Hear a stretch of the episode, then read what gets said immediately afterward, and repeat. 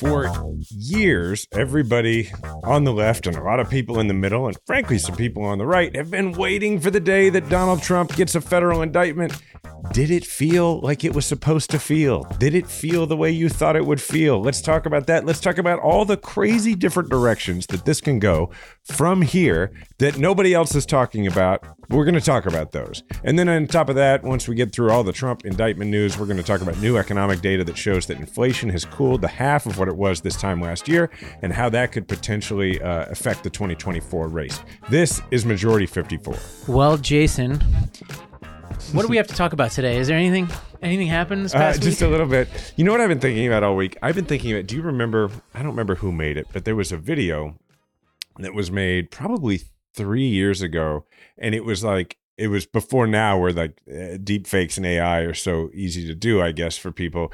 Was it the last scene from, I don't know what movie it was, where they were just hauling people away, where like there were federal raids and they were just, and the video just transposed the faces of Trump administration officials on all these. And then the last one was Trump, and it was out of him. It was a good, I think the end of Goodfellas, maybe, I don't remember, but this video was everywhere for a while, but it would like, you'd watch it and it would be like this little moment of satisfaction.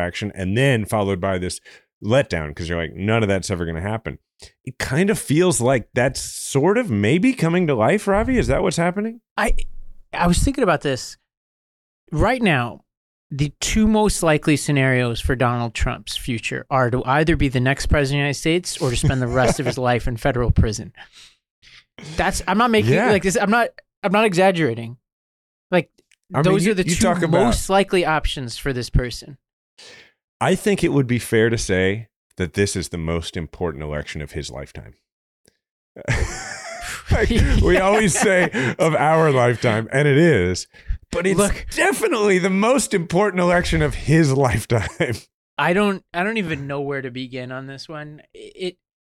I'll just start by saying this is the worst case scenario for this indictment. And even the Republicans are saying this. If you listen to, Bill Barr, for example, didn't mince words and, not exactly the most even-handed guy, basically said, yeah, this guy is screwed. And you'll notice that there is no Republican denying the allegation here. They're only trying to spin it and create false equivalency with Hillary and create false equivalency with Biden.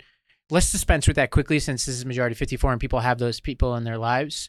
At no point did Joe Biden or Mike Pence, for that matter, refuse to cooperate with federal authorities. And we have no evidence that Mike Pence, Hillary Clinton, Joe Biden had nuclear secrets or information on, the vulnerabilities of the United States and our allies, et cetera, or that they shared this information with their aides and bragged about it and talked about it, like Trump did on audio, apparently, where he admitted that the documents were not classified, which is basically giving away his entire defense, right? So not declassified, no, you mean? Yeah. Declassified, sorry. I mean, one of the things I believe was a plan of attack, how we would proceed if we were to attack Iran, the sort of thing you'd want to keep a secret from, I don't know, say Iran.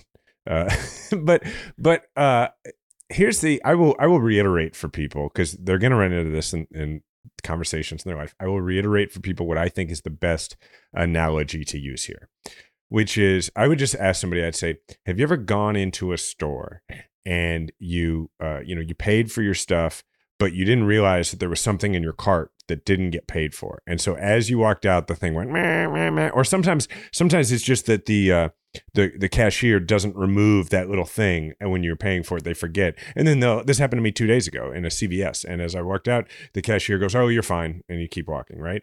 Well, the analogy here is that like Mike Pence and Joe Biden, and I don't remember who else was on this list, but they went into a TJ Maxx, all right, and they paid for their items, and then as they were going out, the little thing went off, or maybe no, let's go farther than that. The thing didn't go off, and they got to their car and they realized that there was an item that was in their bag or was in their cart but didn't make it onto the register, and they didn't pay for it.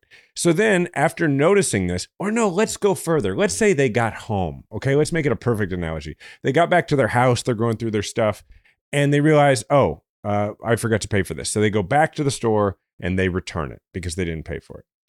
Now, Donald Trump walks into the same TJ Maxx and he pays for like 5 items, but he sticks 5 more in his cart.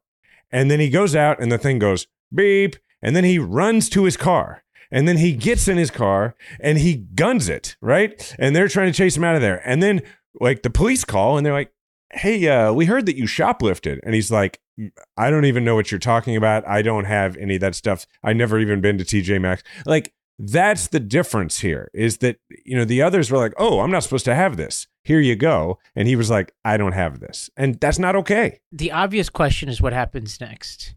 And let's start with this judge, Aileen Cannon, who is the judge that we believe will be presiding over this case unless she recuses herself. And based on what we know about her and her questionable impartiality, I wouldn't hold my breath that she's going to be presiding, that she's going to recuse herself in this case. Is this the same judge who initially appointed like the special master or whatever?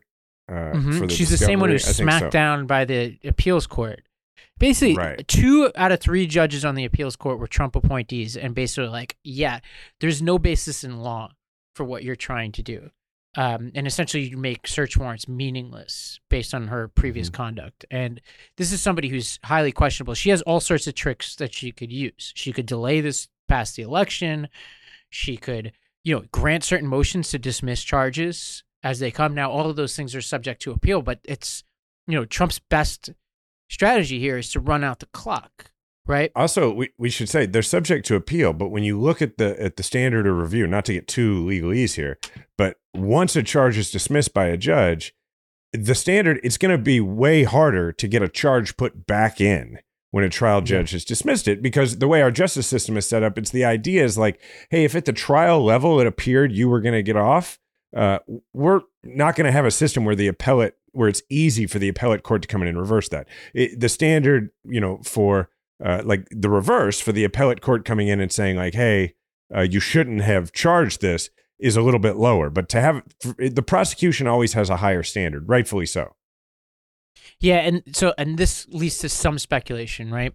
So let's start to game out certain possibilities here. So let's say possibility 1 is that Cannon is biased, and it shows in the way that she rules on certain motions or how much time this trial takes, et cetera.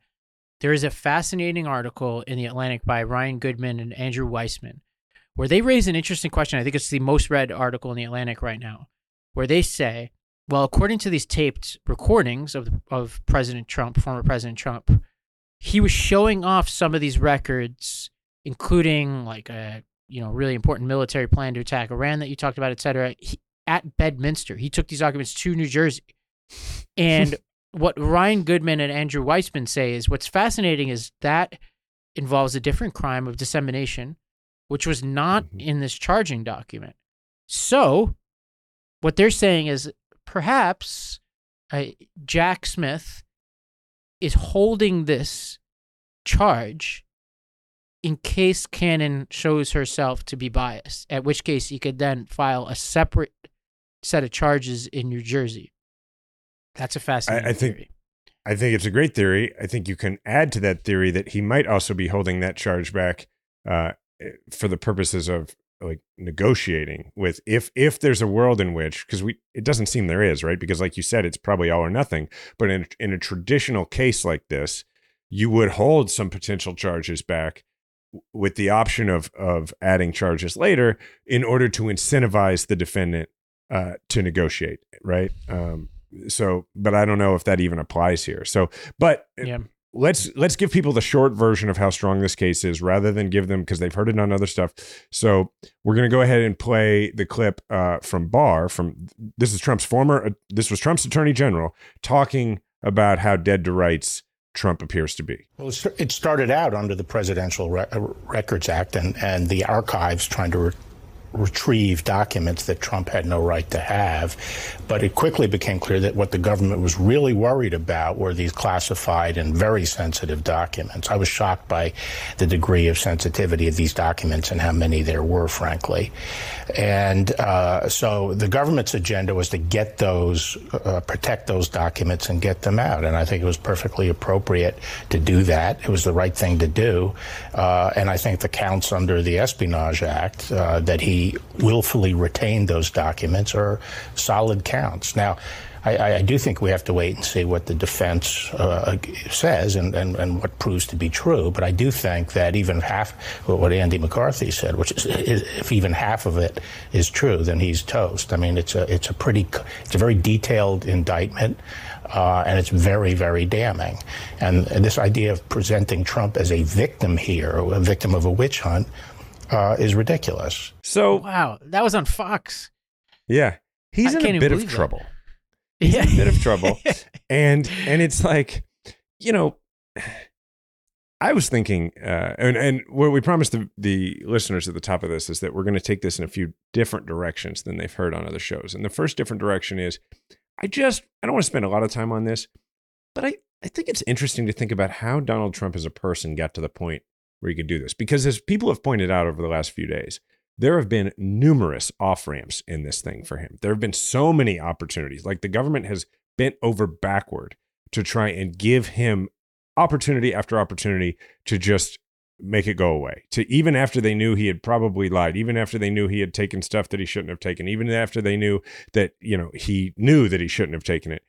They really kept giving him opportunities, not just to save face, but to save his own butt by being like, look, just return him. Just return him. Well, and he just wouldn't. Right. And how does a person get to the point where they are so sure that the law will never apply to them that they won't take these off ramps? And interestingly, I think it just comes from being a person of privilege his entire life. Like he's just never had consequences. So he can't see that the consequences are about to be real. It's the Harvey Weinstein effect, really, which is once you start to get away with it under threat, right, you become more brazen over time. You know, it's what Weinstein was credibly accused, was able to beat charges, was able to stifle, people, you know, his victims. He was able to bully people. There were rumors swirling. He was able to overcome all that and continue to be a major player in Hollywood. And he just got more and more and more brazen until eventually his conduct caught up with him. And that's what we've got to hope is true for Trump here, because the stakes get higher and higher and higher as he does what he's doing. Like if we now fail to hold him accountable for this, then the standard that is set is that you can get away with this kind of stuff, which is as dangerous a standard as you can imagine.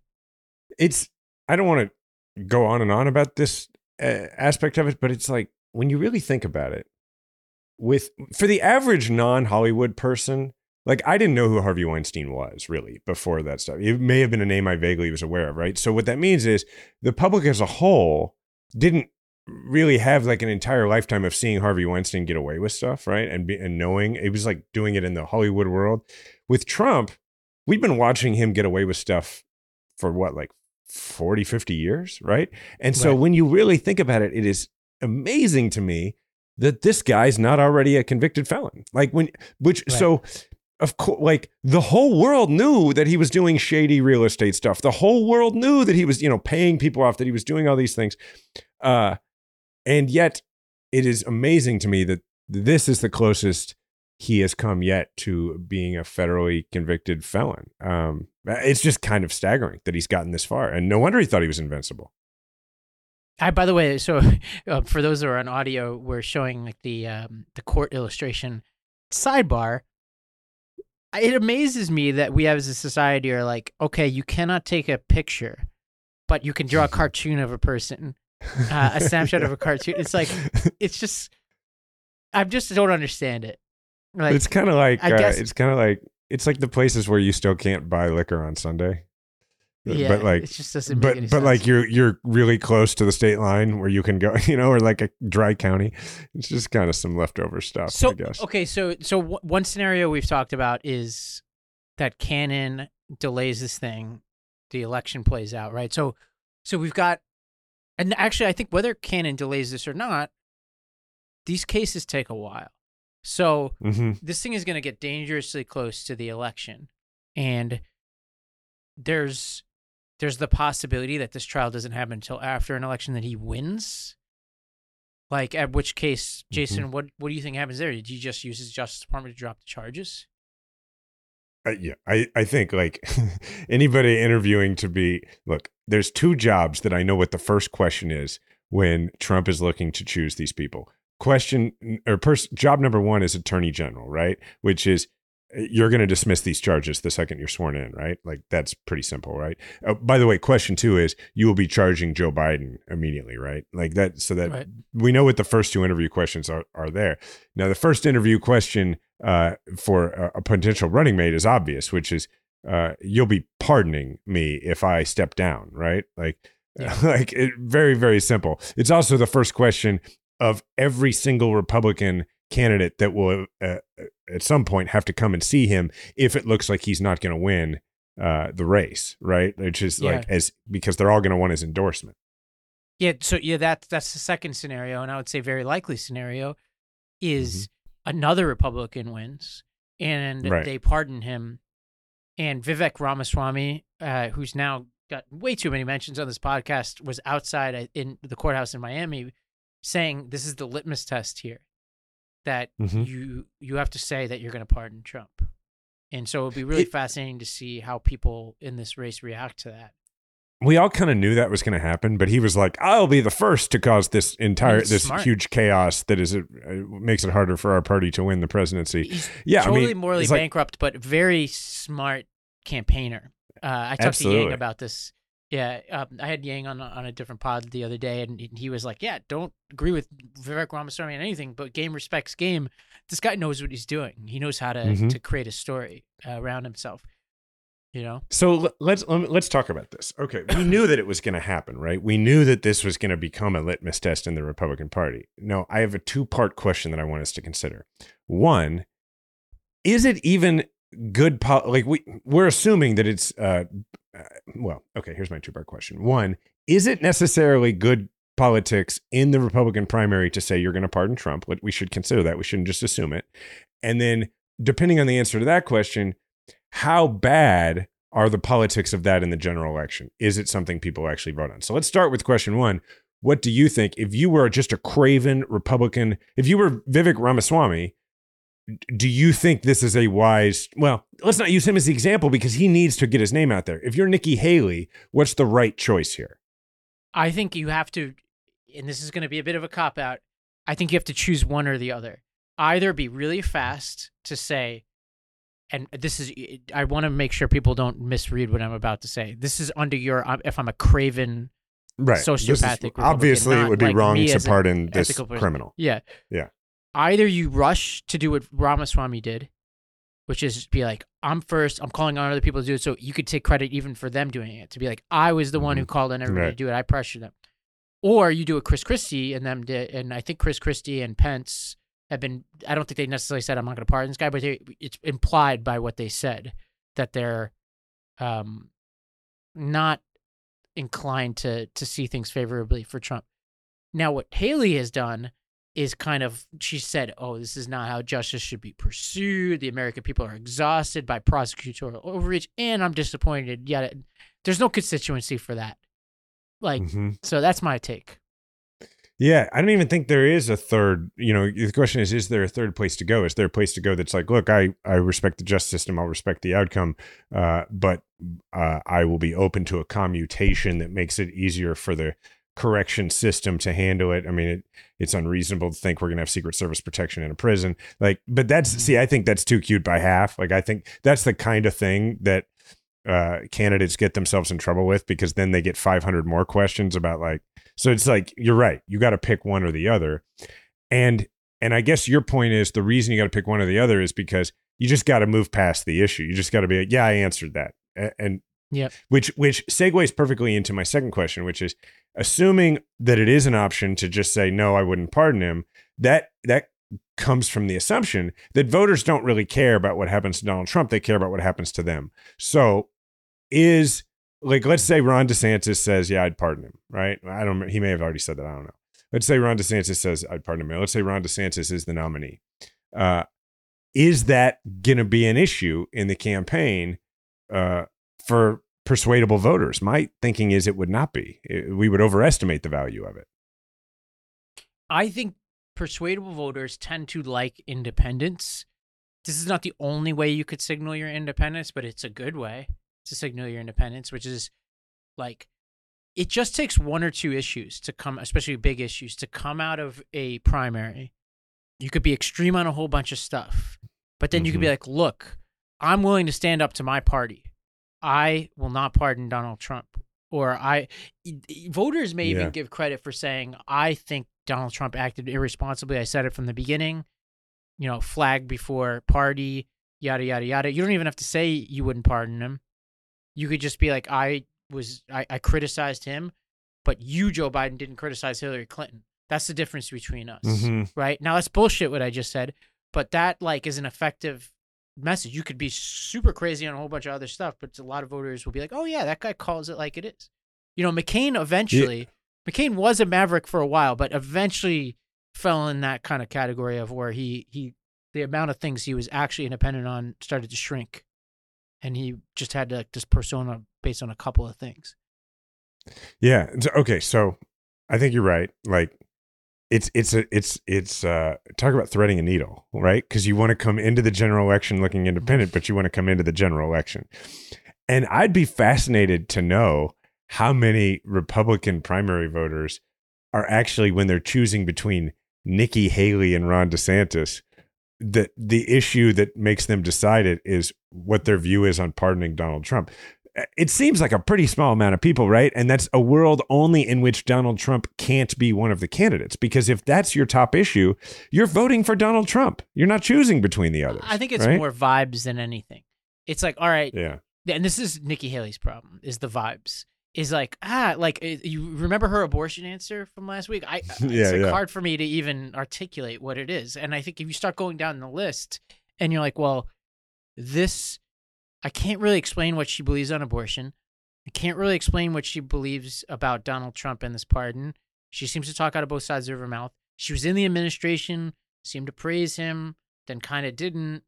It's unclear why she left. I'm not even sure, like what her story in this election is. That becomes a problem, right? Whereas you could be like, all right, Chris Christie, know what he stands for in this race.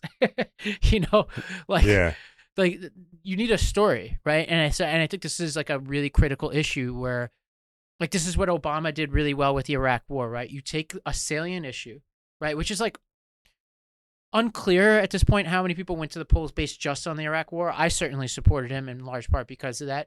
But what he was able to do is say, I have shown independence and courage on this issue, and therefore you can count on me to do that on other issues. And therefore there's a story of me in this race that applies to other issues, which is what I think if you're a Republican, you want to do on this issue.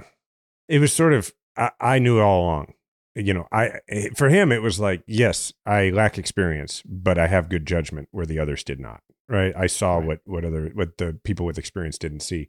So, which is a little different from this. So okay, so as the primary goes along, Trump's going to be in a trial or in these continuing legal proceedings. It's not like this question is going away. And so what I wonder is like, first of all, we should talk about the fact that I don't think any of that keeps Trump from potentially being able to run and win, right? Like, I'm still not at the point where that's the case. For me. Well, we have other cases going on. We got the Bragg case. We got Tish James. We got Georgia coming down the line. And actually, Tish James was asked about this recently, and she said something I was a little surprised by. Let's go to this clip if we've got it. The special counsel has asked for a speedy trial for this. Is this going to intersect with your case at all? How is everybody going to manage the calendar here? So in all likelihood, I believe that my case, as well as DA Bragg and the Georgia case, will unfortunately have to be adjourned pending the outcome of the federal case. So it all depends upon the scheduling of this particular case. I know there's going to be a flurry of motions to dismiss, discovery issues, all of that. So it really all depends. Obviously, all of us want to know what this Judge Cannon is going to do and whether or not she's going to delay this particular case. Are you concerned about that? I think everyone is concerned about that. So obviously, it will depend upon the scheduling. So she's essentially saying, Jason, you probably know more about this from your experience, that they defer to federal prosecutors when scheduling. Which I find interesting, which means that assuming Cannon's acting in good faith is kind of what James is saying, they'll kind of slow down the rest of these cases. Yeah, I mean, it makes sense to me. I think she's right, obviously, and it also means this is not going to end. There's a world, Ravi, there's a world where Donald Trump is elected president, then convicted on many, many counts of a federal crime, then sentenced, right? Because then you've got at first there's a world in which he's convicted prior to the election, and then he's in appeal and he's out on his own recognizance during that period, possibly on house arrest, awaiting appeal. But so then you start on house arrest as president, right? And then you got to ask the question, does that house arrest take place at the White House? Does that house arrest take place at Mar-a-Lago? And then you've got Trump out there going, yeah, I've been president before. I can tell you that the entire presidency is house arrest. That it's all a prison. There's no difference, right? And then you might have him, I guess. I would say his presidency is prison for all of us, honestly. Right. But that's, if I were him, that's what I'd say. I'd say I can do this job from prison. It doesn't matter, right? Here's a rather complicated scenario. Let me throw your way. Donald Trump gets convicted of the federal charges and at least one of the state charges before the election. He loses the election or loses the primary. A Republican wins, pardons him on the federal charge, but there are also state charges. They can't pardon him on those. And let's say the one he's convicted on is Georgia, where you have a Republican governor. And now all of the attention in the world turns to Brian Kemp, who could pardon him, who probably won't. I did not think that this could get weirder living through the Trump in politics era, but it is getting weirder. And I have one more scenario for us to talk about, but we should probably take a break first and then come back and talk about this other Trump scenario.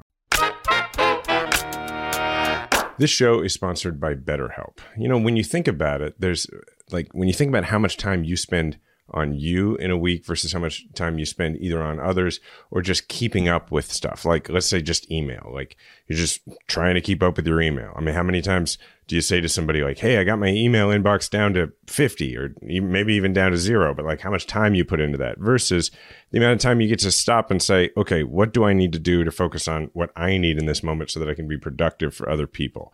Well, part of that is self-care and part of that is therapy. And that's where our sponsor BetterHelp comes in. As is well known, I wrote a book about it and I've talked about it a lot on this podcast and in a lot of places. I've benefited a lot from therapy. So I am that guy who is always telling people, like, have you thought about therapy? I kind of evangelize about therapy the way other people evangelize about, like, I don't know, yoga or keto.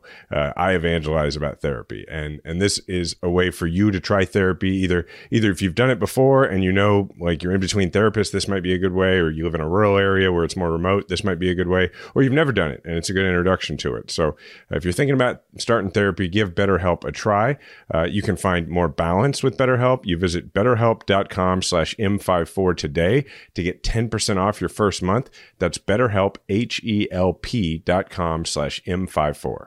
Sleep is incredibly important in my household, which is why I love my Helix mattress so much. I have made an interesting evolution of sleep in my life, which is that when I was in the Army, I could sleep in any position on any surface at any time because I knew sleep was at such a premium. So I could just do it. And then I got out of the Army, or I got back from deployment, and like, as has been well documented, I had trouble sleeping often. And then I got to a point where, I went to therapy. I got post-traumatic growth. I'm like, okay, I'm ready to sleep. And then now I'm like totally spoiled when it comes to sleep. Like now, like I want to be at home with my mattress. Like when I go travel, which I do sometimes for work, Like the first thing I do when I come into a hotel room is I check the mattress. It pretty much never lives up to my expectations. And I'm most excited to get home to my family, but it's not as far behind my family as you would think is my mattress, which is that I just want to get home to my Helix mattress and get that good night's sleep. It's good on my back. You know, I took the quiz when I got my Helix mattress that gave me the exact kind of mattress for me, which is a midnight luxe with a medium firm feel because I'm a side sleeper. You can take that quiz and you can get something that is tailored just to you as well. So don't take my word for it. Helix Sleep has over 12,000 5-star reviews. And by supporting Helix, you are allowing them to support this show. Go purchase your Helix and thank me later for your best night's sleep. Helix is offering 20% off all mattress orders and 2 free pillows for our listeners. Go to helixsleep.com/majority54. This is their best offer yet, and it won't last long. With Helix, better sleep starts now. Okay, this is my last scenario that I want us to run through. And it starts with this premise that we've been working off of for a long time, which is that there's a possibility if Trump falters in the primary, if Trump, for whatever reason, just looks early on like he's not going to make it, that he goes and runs as a third party candidate. And I think he's even made allusion to this, right? Which gets all of us on the left very excited, right? Like we get very excited about this possibility because we know it would divide the right and we'd be extremely likely to win the election. So my question is, does this make it more or less likely that that happens? I think I can make an argument for either one. But Ravi, what do you think? Yeah, I just think that he's in such solid standing right now in that primary that something really crazy would have to break really late. So I don't think that's in the cards now. I think that the most likely scenario for Trump, if he were to lose, would be that it would happen really late, like. He's winning in the polls, almost like Obama, Hillary, but even more aggressive, where Trump is winning nationally, all that. He's not paying enough attention to Iowa. Somebody, Ron DeSantis, Tim Scott, Vivek Ramaswamy, I don't know. Somebody comes out of nowhere in Iowa because they've been doing really good work in Iowa, wins Iowa. They become a subject of the national attention, and then it leads to a cascading effect where there's some latent frustration of Republican voters over Trump's behavior and his electability that explodes in the next few states, and it catches Trump off guard. That is the only way he loses here, unless I actually don't know what the unless is. I think that's actually the only scenario where he loses the primary. It would have to be that kind of sequencing. So assuming that happens, then you have the question of whether or not he is more incentivized to back the Republican candidate because he wants that pardon, or is it smarter, and I think it is, to go ahead and launch an independent candidacy, see if he as leverage for the pardon, and see because then it's no lose, right? Yeah. You launch your independent candidacy, and you're like, hey, maybe it works, maybe I have a chance, but really, if once he says, hey, because a normal, rational person's instinct would be, I got to do everything I can to make sure that the right stays united and that, the Republicans win because it's my only way to get a pardon. But a Trump-type person goes, I could do that at the last minute. I could endorse you. I can endorse the Republican with a few weeks to go. And as long as I have this independent candidacy hanging out here, that's a threat. So... yeah. I actually don't know which way it goes. I don't know how easy it is to get on the ballots, but all he would need to do is get on enough ballots in swing states to be dangerous. Yeah. One clarification, courtesy of Brett. So Georgia has an interesting pardon and clemency law. So Georgia's governor does not have pardon power. That power is given to a 5-member state board under Georgia's constitution. Members of the board of pardons and paroles are appointed by the governor and confirmed by the Senate in staggered, renewable 7-year terms. So hopefully less politicized, who knows? But so I think they'd still pardon him, frankly. I don't know. Nothing, no offense to those people. You never know. This is the state that gave us Raffensperger, who is an elected official who was able to stand up to Trump. So you never know. Okay. This whole saga, Jason, reminds me of, I'm in the middle right now of brainstorming a movie with a friend of mine where I had this idea. I was like, I grew up in Staten Island, and it's an island, but it to our knowledge is not surfable. There's no waves to surf. And I was like, I wanted to create this movie called Staten Island Surf Club, where there's a group of kids growing up and they're like in search of like a mystical surf break that exists in Staten Island, that was like stuff of legend, right? Which there is a legend that there is a surf break in Staten Island. And we're hung up. The reason why we've never written this movie is like, we have to create the stakes, right? Like, what are the stakes? Why do they have to surf this? Like, is there some sponsorship from Hurley or whatever, like some reason they need to get money to help their mom with their mortgage or something, right? Like there's like all these tricks you can have, right?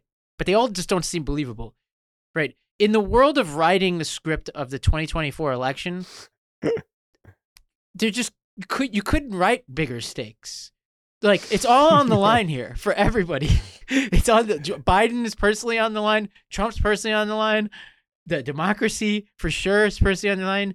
Like, planet probably, all of us. It's all in there. It's all in. We're all in 2024. It's just all in for everybody involved. This is, by the way, what it's like in other countries when you're worried about a change of power, whether through an election or otherwise, right? Like, because it's always all on the line. Like, it's not a consequence-free exercise to back one candidate over another in most countries on this planet, because consequences are great. It's how you create lasting psychological damage. I was just reading about this from the perspective of child development, whereas like, how do you create really screwed up kids? It's not if you're just mean to them all the time.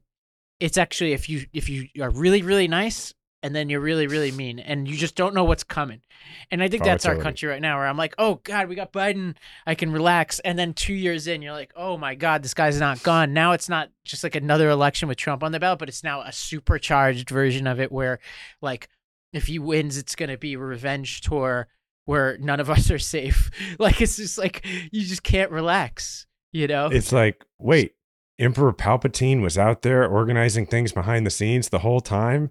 Here we go, movie number 9. Like, we don't need to explain why, and it's very difficult to deal with the ups and downs. So yeah, it's like the first Batman movie with Christian Bale, where he, like, the Scarecrow guy, he like beats him, and you're like, whoa, there's like 30 minutes left in this movie. Where could this be? And then like you realize the guy behind the guy, and you're like, oh Lord, this city can't rest. Poor Gotham. Poor Gotham. We're living in it. That's us. We are living in it. All right. So you want to talk about inflation? Well, let's take one more break before we talk about inflation. Okay. So we got one more break before we hear from our sponsors, and then we're going to talk about some really good news for Biden. This guy's like secretly hitting it out of the park in so many different ways, and we'll talk about one of them when we come back.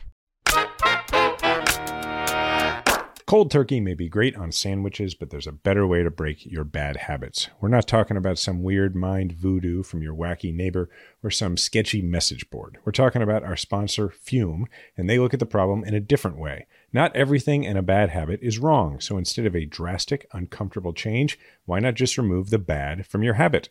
Füm is an innovative, award-nominated device that does just that. Instead of electronics, Füm is completely natural. Instead of vapor, Füm uses flavored air. And instead of harmful chemicals, Füm uses all-natural, delicious flavors. You get it. Instead of bad, Füm is good. It's a habit you're free to enjoy and makes replacing your bad habit easy. Your Füm comes with an adjustable airflow dial and is designed with movable parts and magnets for fidgeting, giving your fingers a lot to do, which is helpful for de-stressing and anxiety while breaking your habit. Join Füm in accelerating humanity's breakup from destructive habits by picking up the Journey Pack today. Head to tryfume.com and use code MAJORITY to save 10% off when you get the Journey Pack today. That's tryfum.com and use code MAJORITY to save an additional 10% off your order today. Breathe some life into your own backyard with FastGrowingTrees.com this spring. From shade to fresh fruit to privacy and natural beauty, let FastGrowingTrees.com help you plant your dream garden, and their expert advice and fast, reliable shipping. FastGrowingTrees.com's plant experts curate thousands of easy-to-grow plant, shrub, and tree varieties for your unique climate. I don't know why that's so hard for me to say. Meyer lemons to evergreens and everything in between. Happy plants, happy home. right. But sometimes it's hard to know which plants will do best. No problem, because with fastgrowingtrees.com, you get customized recommendations based on your specific needs. Plus, their plant experts are always available to help you keep your plants growing healthy through the season and beyond, and no more waiting in long lines and hauling heavy plants around. With FastGrowingTrees.com, you order online and your plants arrive at your door in just a few days. I'm sitting here in my brand new apartment right here, and over on the side of me over here, I got a couple of fast-growing trees over here, so it's not even for people just who have backyards. If you have an apartment, they have a ton of different things. I put a ficus tree in here, and I love it. Everybody who's been in my apartment has complimented me on it. And with Fast-Growing Trees, 30-Day Alive and Thrive Guarantee, you'll know everything will look great fresh out of the box, and give you a little bit of an insurance policy there. So we join over 1.5 million happy Fast Growing Trees customers. Go to fastgrowingtrees.com/54 now to get 15% off your entire order. Get 15% off at fastgrowingtrees.com/54. Well, Jason, some good news. Inflation data for May just came out, and the consumer price index rose 4% last month from a year earlier. So this is well below the recent peak of 9.1% last June, and down from April's 4.9% number. And basically, as we're recording, the Fed announced that they are not going to be pursuing a rate hike right now. They signaled that more will be coming. But this seems like a potential turning point. You never know with this kind of stuff, but a potential turning point. And when you couple this with the fact that Biden successfully warded off the debt ceiling debacle, he's just one step at a time making the right decisions here to set up the economy for the future, and, you know, relevant to the conversation we just had, put himself in a solid foundation electorally, because obviously we all know the economy plays such an important role in the election. Yeah, when's the last time somebody talked to you about inflation? Like just a regular everyday life. It's been a while. One of those things, like the border thing last week or the week before, we talked about the border, which is, it's almost like you're just taking an arrow out of the quiver of the Republicans, right? Mm-hmm. So it's just like, they want to be like Biden inflation or whatever, or the Biden border crisis. And now they're like, well, you can't talk about that. You can't talk about that.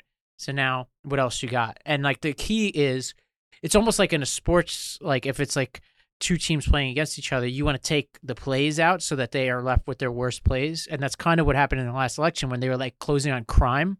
And then the voters were like, the story you're telling on crime, I might even buy your premise that there's too much crime, but I'm going to put a different spin on the ball. They were left with like, you know, one of their least effective arguments. Yeah, and what I think is interesting about, and immigration is a good one to bring up, is the difference between the two politically, right? Because as we see every September, October of an election year, they start talking about the border. It doesn't really matter what's happening at the border. They can just start talking about the border. They can start talking about immigration, because the vast majority of Americans don't feel what's happening at the border, and so therefore don't have their own independent barometer to know whether that stuff is real or not, right? If it keeps appearing on Fox News, and then if MSNBC keeps having to talk about the BS that Fox News is saying, then it feels like a border crisis. And if you don't live at the border, you don't know the difference. However, when I think about Dr. Oz going to the grocery store and trying to say stuff costs too much and using terms nobody knew, and then every candidate in the midterms talking about inflation, that worked that time around because people were like, yeah, stuff costs a lot. And they would conflate things like, oh yeah, gas prices are high, right? Like, but if things, and this is a huge if in September, October of 2024, the economy is anything like it is now, it is a lot harder to create a phantom economic problem. We know that they're going to create an immigration fictional thing, or, you know, even if there's nothing there, I think it's a lot harder to do with the economy. And that's why it's always the economy that seems to swing things, because people have their own perspective on it. Yeah, I agree. Yeah. You know, you could never count them out in terms of just fabricating a whole thing out of nowhere, sure. But you just got to make it as hard as possible for them to do it. You know? And it's not like they can't talk the economy into a recession, right? I mean, heck, they demonstrated they were almost willing. They almost legislated us into a depression, right? Like through the debt ceiling. But they're certainly willing, and probably will try to go out there and talk consumer confidence into a recession.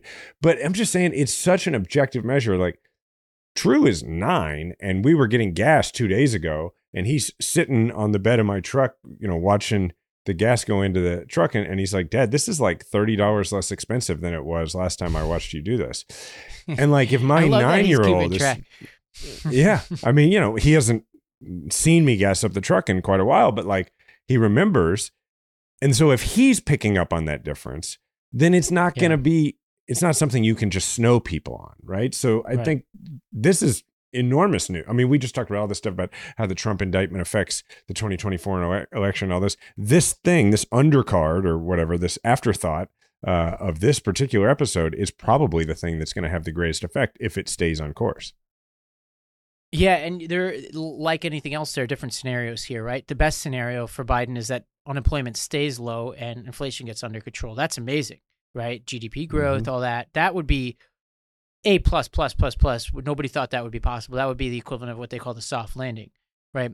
A very likely scenario is that unemployment goes up, inflation gets under control, and those two things are linked partially. Like the Fed, some people are accusing the Fed, I think with some evidence, that they want to increase unemployment because then it decreases the price of services, because then you have more competition for fewer slots in jobs, which means wages go down, which means the cost of services go down, right? Hopefully people follow what I just said. But essentially, what that means is, and we've talked about this on the podcast before, Biden has always been stuck between a rock and a hard place, as has the Fed.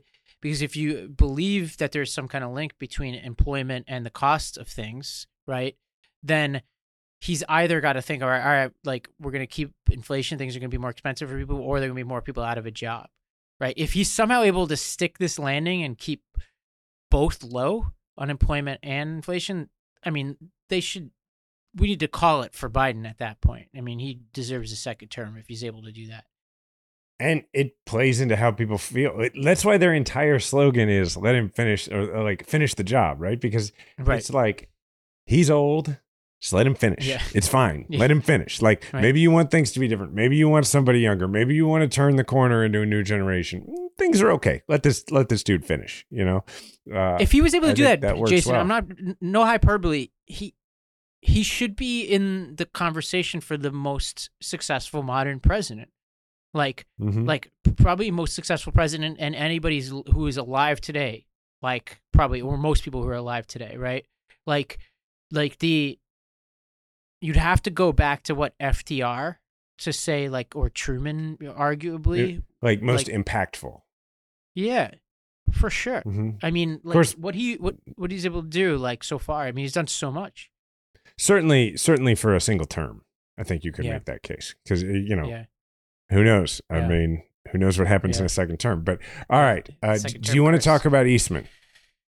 You know, I don't have too much to say about this other than like the chickens are coming home to roost, you know, cue the Malcolm X clip, right? It's like, so Eastman was an architect of Donald Trump's bid to subvert the 2020 election. He's an attorney, somehow is barred in California. I don't know enough about him, but he's undergoing a series of hearings at the California State Bar to lose his license, and it's like a who's who of crazy town Trump world are being called before this licensing commission. Rudy Giuliani's license was suspended in December by the D.C. bar. So there's just like it's a bit of a spectacle, and so I just am pointing our listeners to it that just like there's a bit of a sideshow going on here where maybe – you know, yet another person is being held accountable. This is coming as like certain key members of the insurrection have faced the consequences in recent weeks, something we really haven't talked a ton about. But like if we can just get some of these last pieces done, strip him of his license, get Trump behind bars for his behavior, like this is the healing process. We just need to finish it.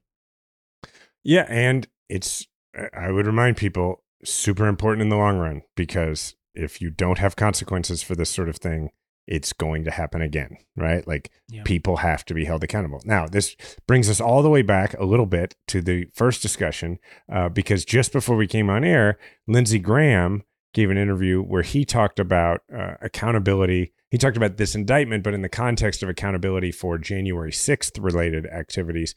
And I just think what he said is kind of funny, and I think it goes to what you've been saying, Ravi, about how wild it's going to be to watch Republicans over the course of this election. So let's check out that clip. It seems to be selective prosecution. So President Trump has every right to defend himself. I think politically it probably makes him stronger in the primary. If the special counsel indicts President Trump in Washington, D.C. for anything related to January 6th, that will be considered a major outrage by Republicans, because you could convict any Republican of anything in Washington, D.C., and I fear that's where this is going, as sort of an insurance policy. Okay, there's so much about this that I find interesting that I want to break down here real quick.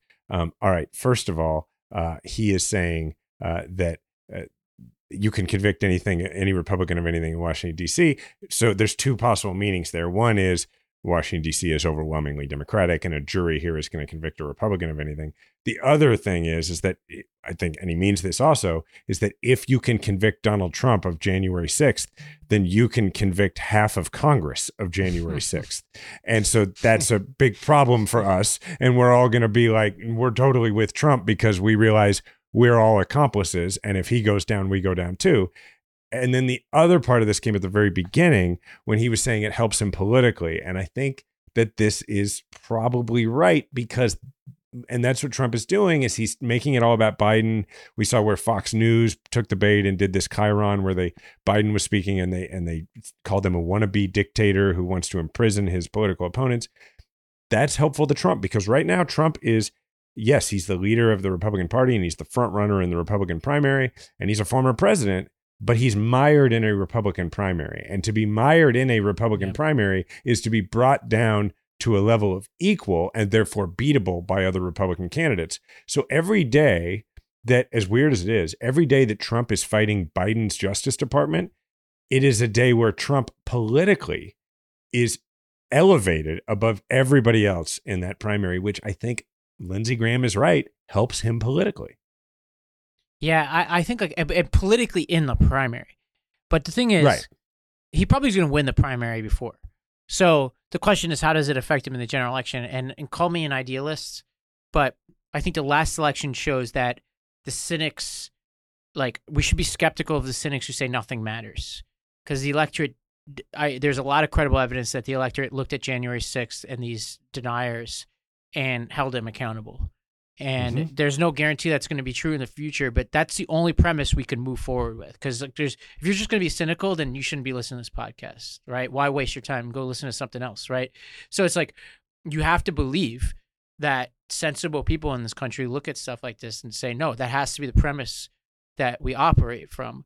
And I happen to believe it. It's not even just like a trick. Like, I do believe Americans look at this and are like, yeah, that's absurd. And it's harder to spin than anything else he's ever done. The brag stuff, I think, was really complicated. I was skeptical of a lot of that. This is different. Like, this is a clear crime that's not just any crime, but one that's really dangerous for us to let it go. And I do think, and January 6th is the same. And I also think that, like, what Graham is saying, if you were to accept his logic, is that anybody can any Republican should then be allowed to commit any crime in D.C. because the jury, because like, you have to try somebody in the jurisdiction that the crime occurred, which is why the other case is in Miami, right? You're entitled to that. So which means that, like, what should just be impunity for Republicans in D.C. because there's a lot of Democrats who happen to live there? Bullshit. It's like, did you ever see Lethal Weapon 2? It's diplomatic immunity. That's what they want. Yeah. They want diplomatic immunity in Washington, D.C. Yeah, no, that's a good point, right? Yeah, it's like, oh my God. Well, okay. Should we do one for us? Sure. Yeah. What's happening in your world? I saw you with a baseball uniform on, I think, on your social, right? Yes, I have accepted a new. So I've been, my season has started. And it's going pretty well. But as of yesterday, I've accepted a new reality for me in athletics going forward. And you'll have to pardon me that I'm going to make a comparison that makes no sense. And I have but it's the only one I can think of, which is when I've watched, great athletes. I'm not saying I am one at all.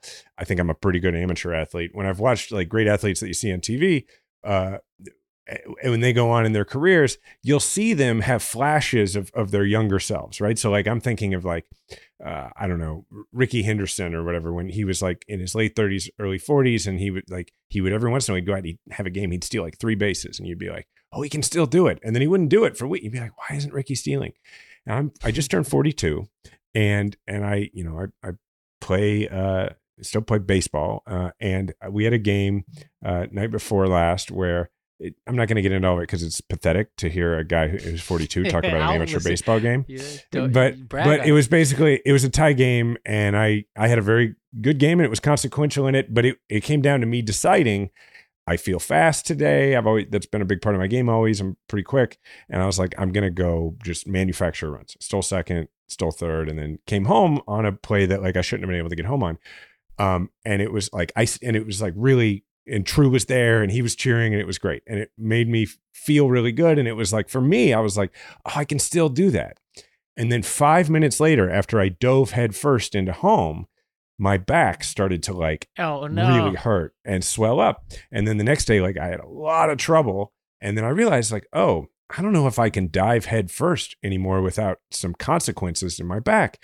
And now I have a game tonight. I've spent the whole day stretching. I worked out this morning trying to get things loose. I don't know whether I'm going to be able to play, but it has given me an interesting perspective on like my favorite athletes as they aged and how like these superhumans, of which I am not one, how they chose to become the designated hitter as they got older to extend their career. Or like if you've ever been in a ball game and somebody who's like, you know, a ball player who's 36, 37 doesn't run out a ground ball all the way. And you're like, you get paid all this money.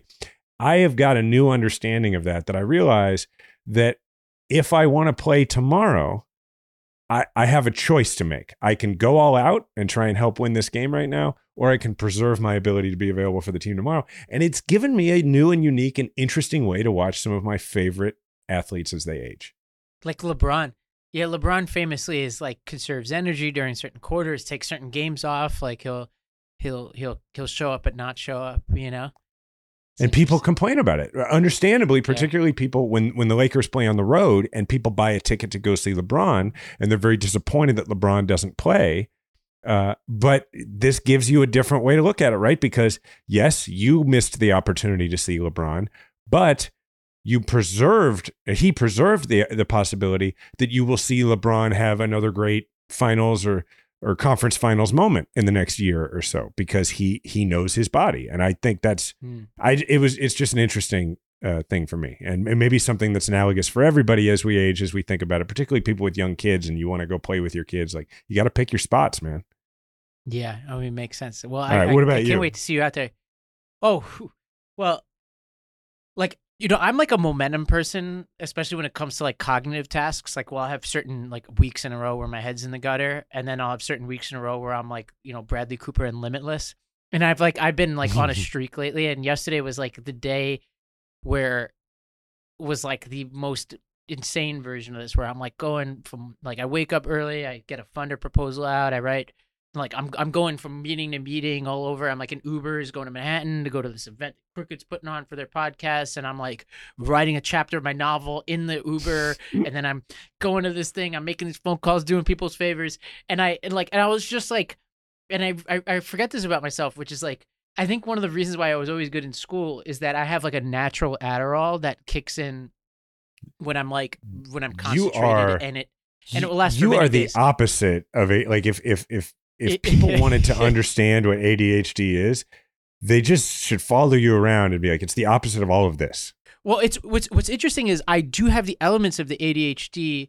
That's what I'm saying almost. It's like it clicks. Mm-hmm. And actually I've studied ADHD. I thankfully don't have like clinically diagnosable ADHD, but like there is a switch that you like the momentum matters. And yesterday was one of those days where I was like really like, and I've been like this lately for a while, we're really focused, but it makes me incredibly weird socially.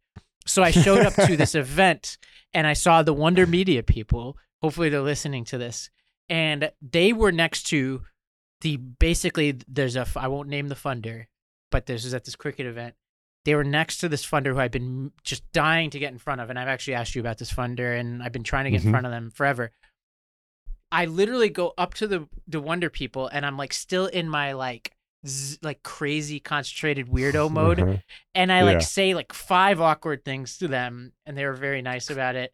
And I introduced myself like multiple times to the same person from this foundation. And he basically looks at me like, worst. what drug is this guy on? And it was just like, and I had my tennis racket on because of course I'm like in like my limitless mode. So I had like a 10 p.m. tennis match because I had to get everything out of the day. Needless to say, this was the equivalent of me throwing my back out after a good game. I was having a really great day and I just absolutely ate it in this conversation, and I've been kicking myself over it. One of the underrated great things about having a podcast that quite a few people listen to is that when you have a moment where you attend, because I've done it too, where you attend a social event and it didn't go the way you wanted and you feel like there's a pretty wide swath of people who felt like it didn't go a certain way, and you can't, it'd be awkward to somehow contact all of them. It's nice to be able to broadcast to the world the context of what was going on with you as you walked into that situation. Well, I did send them multiple messages afterwards. I was like, hey, I'm really, well, I didn't send it to the foundation because I don't know them. I'm hoping they forget they ever met me so I could reintroduce myself to them. But it was just like, it was one of those things where I'm like, oh my God. Like, it's weird because like I can either be like loose and like not focused and really fun, or I could be like super concentrated, and then I'm the equivalent of like a nerdy computer programmer who you should never bring out in public, and I just have never been able to bridge the two. So, yeah. Well, I hope you feel better now. I hope this closed the loop on you, or on it for you, and for everybody who was there. Yeah, if you're listening from that foundation, if that happens to be you, like please, by all accounts, reach out to Ravi me. Wasn't on drugs. He was just high on being Ravi, and it is what it is. All right, everybody, remember to subscribe to Majority 54 wherever you listen to audio podcasts. Just search Majority 54 and please leave a 5-star review. Thank you to the Midas Mighty. Remember, we all have a platform. Make sure to use yours today.